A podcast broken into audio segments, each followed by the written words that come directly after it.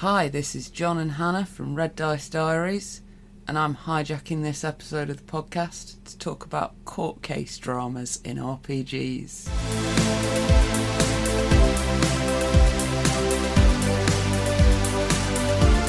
Last week, in my game, the players caught a villain Right, who's okay. been a recurring villain, and they've requested a court case. All right. And I'm not quite sure how to handle this. Okay. Now, I've been online Yeah. and I've had a look at a couple of websites. I, I think I put court cases in RPGs into Google. So the first thing that came up was quite an interesting post on rpg.net from a user called, I think it's AOLD, A-O-L-D, who suggested having five different like designations of what's going on in your courtroom. You've so got your is this like NPCs? Is it? yeah, how to arrange your PCs and your NPCs, basically. Uh, with a defendant, a defence lawyer, a prosecution, a judge, and then maybe a jury. So the jury would just be like one sort of like. Yeah, and the Okay. the thread went on in, in some discussion about whether or not there should be a jury. It was quite interesting. Go and have a look at rpg.net if you want to hear more about that. On another thread on a different website called storygames.com, which was about proposal he was putting up. I think he was putting out feelers for a Kickstarter game, and I couldn't find whether the game actually ever got off the ground or not but in there, a user called Tyler T suggested to him an interesting idea, which was to use scales, Well, like, like like weighing pan scales. scales, All right. Okay. Yeah. to show the judge and jury. And like how their opinion sways as the game goes on, Oh, that's which I quite thought cool. was So- quite a cool like visual aid. So would that be a case of like, oh, well, I don't know, and also I've not seen the post you're talking about, so I'm just sort of guessing. would that be the case of you have like your scales and they're sort of balanced at the start, and then like when the prosecution makes a good like argument, you put like a weight on their side. When the defence makes a good argument, you put a weight on their side, and at the end you see which side's tipping. Because that'd be pretty cool. I think that was the mechanism he was suggesting. Um, I suspect that in the game that I'm going to be running, it's going to be highly against the defendant. Okay. And one of the things that I found a lot of discussion of online was whether or not it's a good idea to actually put two hours of your game to a court case. Yeah. Because court cases in real life are really, really boring. Yeah, and, they're really can long. you get like an interesting story out of it? Well, I mean, I suppose the the first thing I'd say is it depends on really on how interested you and your players are in it, and how much of a focus you want to be in your game. Because if like the court case is just like a background thing and it's based on what's going to happen after that, then you know make a couple of rolls, get the verdict, crack on with the interesting bit. But if like the court case itself is like the main focus of a session, then maybe you can spread it out a bit. But you've got to like know that like your players and obviously you are interested in doing that. See, the interesting part of this particular court case, as far as the story goes, is that it's like the first big court case that's going to take place sort of internationally on this world that's just discovered if, if warp you don't, power. If you don't mind me asking, can, you- can you give us a bit of background on like the So- actual setup for the court case, just to like help me understand it? So, when the world dis- was in the process of discovering warp power, Okay. the player group was on a starship and they were the group that was sent there to make first contact. Right. They watched the society for about three weeks, and during that three weeks, a sort of proxy war between two smaller nations escalated and very nearly became a nuclear war between two of the bigger nations. Okay. One of those nations had an extremely corrupt government which was overthrown during the week that First Contact took place. One of those government members, I think it's the Treasurer, has been located and captured by the player group, who are now on a space station helping this like planet take its first steps into space effectively. Okay. They've previously set up some negotiations with like alien species and they're helping them build the space station. And now this guy's come along and he's made it to the space station, which is technically international territory. And there's like these three different nations that are all vying for power on the planet, but who are all also facing the fact that, yeah, they are very small fish in a very big pond, and if they don't work together, they're just going to get screwed over. Okay. So it's all about this villain and how they choose to deal with him effectively. I'm not quite sure how things will go like with the players in the game. So is it the players trying to sue this like guy? Or Well, the players have requested it because several of them I've explained previously about troupe roleplay. Um, the players all have their own A character who is like a Starfleet character, but they also have lots of B characters. And several of the B characters are the world leaders. and the Ah, world right, leaders okay. have dim- have like decided that this guy needs to be like put on trial. So he's like becoming like the scapegoat. Well, if you is see- he? You know, Yeah, yeah. Um, so for a lot of like what's specific to coming up in my game, it's going to be about like how the court itself looks, how it works, and how much control of that I want to give to my players. And me being me, I'll probably like let them work out quite a lot of that. But I would like to have some sort of ideas in place about how to handle it obviously um, this recommendation that I'd got from Aold on RPG.net sets out like the different roles that you can put a player group in. Mm. Um, and suggests having like a defendant, a defense lawyer, a prosecution, a judge, and then having maybe a jury. Okay, now to, to be honest, if I was going to be doing it, I I think that's a good idea. But if I was going to be doing it, I would cut it down to just like the prosecution and the defence, mm-hmm. and then the easiest way I can think of doing it is basically if you you pick a number. I know you're running this using fate. If you if you pick a number of successes, the one side has to get in order to like yes they've won the jury over it's going to go mm-hmm. in their favour so let's say just for argument's sake i mean you could change this number let's say for argument's sake five. So what you do is you have them play out the court case. When it gets to when they get to certain points, you have them make a roll.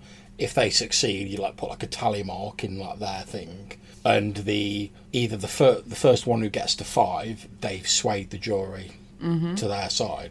That that'd be the easiest way I could think of doing it.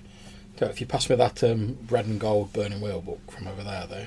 So I did also find a little note that said that the uh, Duel of Wits on Burning Wheel Yeah, was that's that's literally at. just what I was about to look at. Well, do you want me to explain the the duel of wits? Yeah. Right, so Duel of Wits in Burning Wheel. Okay, yeah. Now, bear in mind, this fa- fairly involved system. I've not actually u- played a game of Burning Wheel that's used this because it's involved. Right. Now, just just to explain, the way Burning Wheel works is it has uh, a number of systems that you can use depending on the level of like granularity, depending on how much you want to zoom in on something. So it's like to take combat, for instance. If you just want to quickly get through a combat, there's a system in here where you can just make one roll, like a fight roll, boom, combat dealt with, whole thing done. But then there's also a fight system, which is like if you like say you're you're doing like the climactic duel against the main bad guy, you're fighting Sauron on his field or whatever, and that's a big part of the game. There's like a really like detailed system where you can go into like every single like parry and thrust of the weapon and stuff like that. Now the duel of wits is basically the detailed system for doing social combat. Now, obviously, if you want to do the not detailed version, you can use that one dice roll. Happy days, it's dealt with. Now, the idea of a duel of wits is you're simulating an argument and a debate. The aim of the whole idea is that if you win, you have convinced your opponent of your side of the arguments. And the idea of the back and forth is you're getting your opponent to sort of yield to, to various things. So your opponent might be like, "Oh yeah, okay, well I, I'll, I'll concede to that, but you know you got to give me something, something in return," and it goes back and forth like that. Okay, there's like a buttload of different skills you can use with it because mm-hmm. Burning Wheel has like more skills than I've like, ever seen in any role playing game. That's all right. My players have a diplomacy skill. Indeed. So the way the way it works in Burning Wheel, you begin a duel of wits. There's got to be two sides, each willing to defend their own positions. Each side start, and this might be a good thing for you to do at the very start, just to get your player's mindset in. At the start of it, each side clearly states their case, like what they want, and that's your statement of purpose. It's called in Burning Wheel. So, for instance, it gives a couple of examples in here. Um, the clan has always done right by itself. There is no need to become embroiled in the politics of outsiders. And then the other one say the other side saying, unless we all stand together, all will fall. This is not a problem for one province or one clan, but for all the clans of the land. So they're the two opposing points of view. Both sides then agree to the terms of the debate before continuing. This is like a bit of a meta game discussion. So if I win this, you agree to do X. If you win it, I agree to do Y. And you agree that before the actual thing starts. Then if you lose, you've already agreed this is what's going to happen, which again might be a good thing for your game. You know, you have both sides saying like, like the prosecution saying, well, if we if we win, they're going to get this sentence, and the defence going, well, if we win, we want them to be acquitted and to be reimbursed for their time or whatever. And if you get that down at the start, there's no arguments later on, like when it happens. Okay, so a player can never be forced to engage in a duel of wits. If you wish, you can simply walk away from the challenge, refusing to debate the point. Obviously, not really the case in your sort of situation. Uh, rather than shed blood and break bones, we undermine points and damage egos in a duel of wits. So once the cases have been made, each side rolls their their their argument skill. They add any successes from the skill test t- to the lead character's will exponent. Probably won't make a lot of sense to you. This total is the body of the argument for this duel. So handily enough, I came up with a mental-based combat system last time. Brilliant. So yeah, it'd effectively be a non-lethal version of that. Yeah, and, and effectively, I mean, this goes into like a ridiculous amount of detail. I'm not going to go through it all because it's like hefty. Mm-hmm. But basically, you have a a series of interactions which are effectively mental or social combat rounds, mm-hmm. and you continue going on until you've like whittled away someone's like mental hit points. And when you've done that, you've won the argument. And whatever you agreed at the start, if I win, X is going to happen. That's what happens. If your opponent wins, whatever they agreed happens. So if you're going to do it during Fate, like say, set set that out at the start. I'd say get your prosecution to say, all right, if the prosecution wins, we're, we're calling for this sentence. If the defence wins, we're calling for this to happen. Then decide how many rounds of like combat you want to do. Play out the rounds using your social skills. Obviously, people can use their aspects and whatnot to like add bonuses to it. Then, when you get to the end of that number of rounds, make it like an odd number of rounds. Then, when you get to the end, all you've got to do is go, who won the most round rounds? And as long as it's an odd number of combat rounds, you're not going to get to the point where, unless you want it to be a possibility of there being like a hung jury or whatever, because then you, if you did, you could have an even number of rounds, and if you get an equal amount, you could decide something else happens. So that's how I'd do it, just to keep it like really simple. So yeah, that's a way it could work. Um, what about for other games? Because obviously, so far we've been pretty specific on what game we're looking at.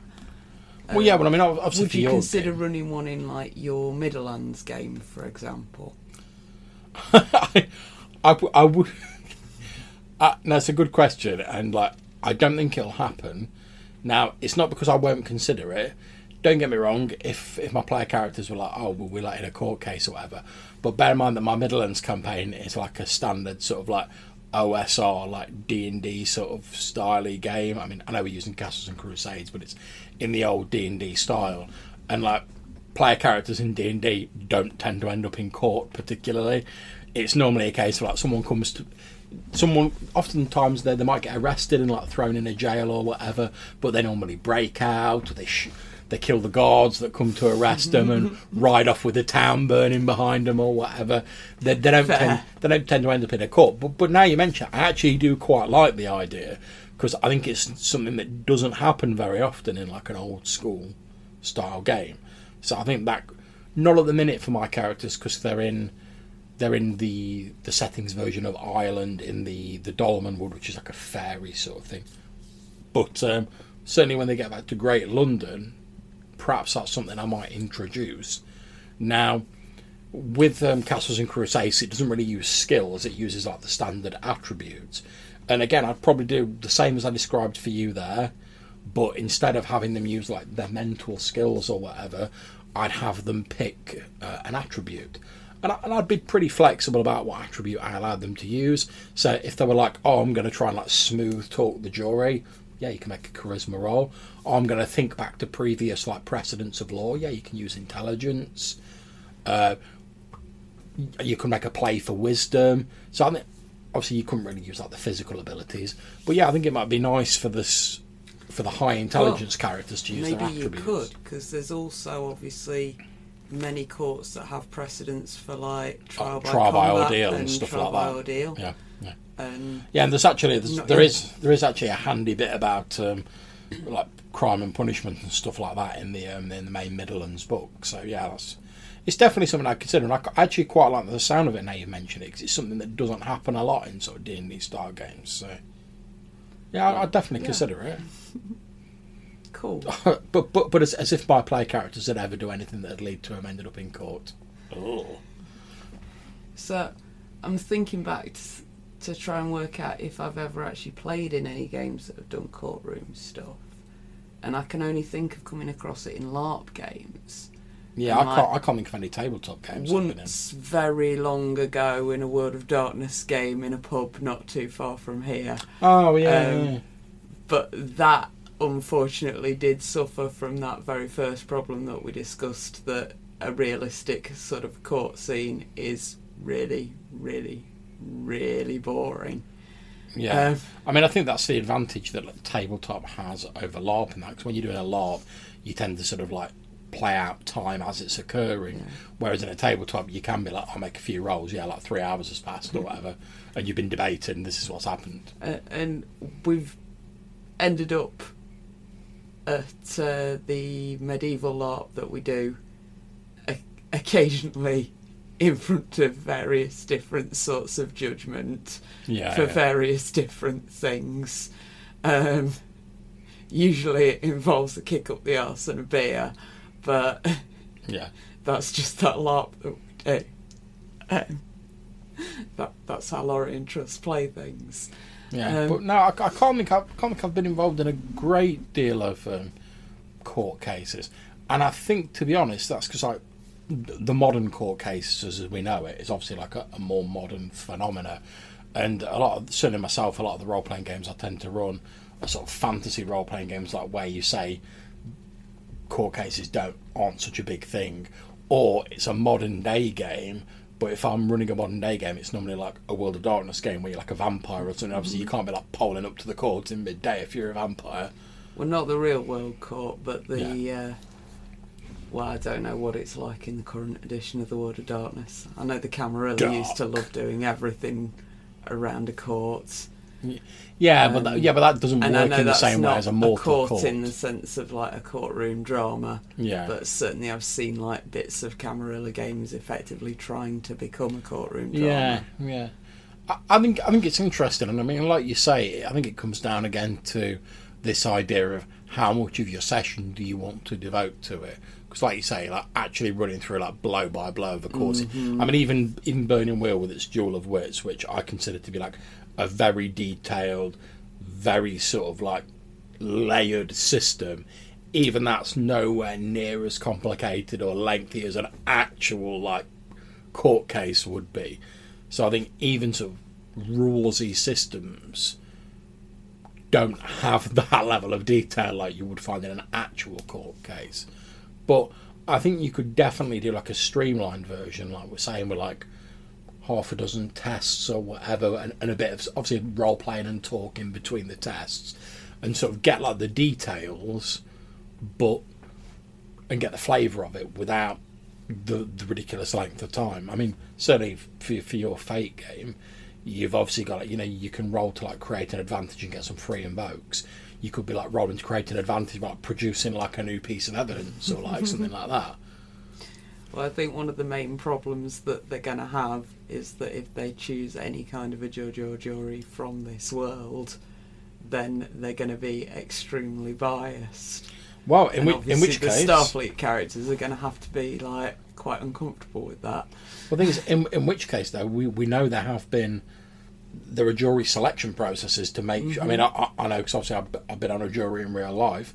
You go through a selection process to make sure that you're not biased. Then there's also cases where uh, something's been found wrong with a jury or evidence has been mishandled. Uh, I mean, the the the trial that I sat in on in real life, it was the second time that trial had been held because uh, some evidence hadn't been given to the defence to give them enough time to like work it into their argument. So they had to dismiss the whole case and reorganise it for like a few weeks later with a new jury and a new everything. So th- th- there's a lot of sort of different bits and pieces in there.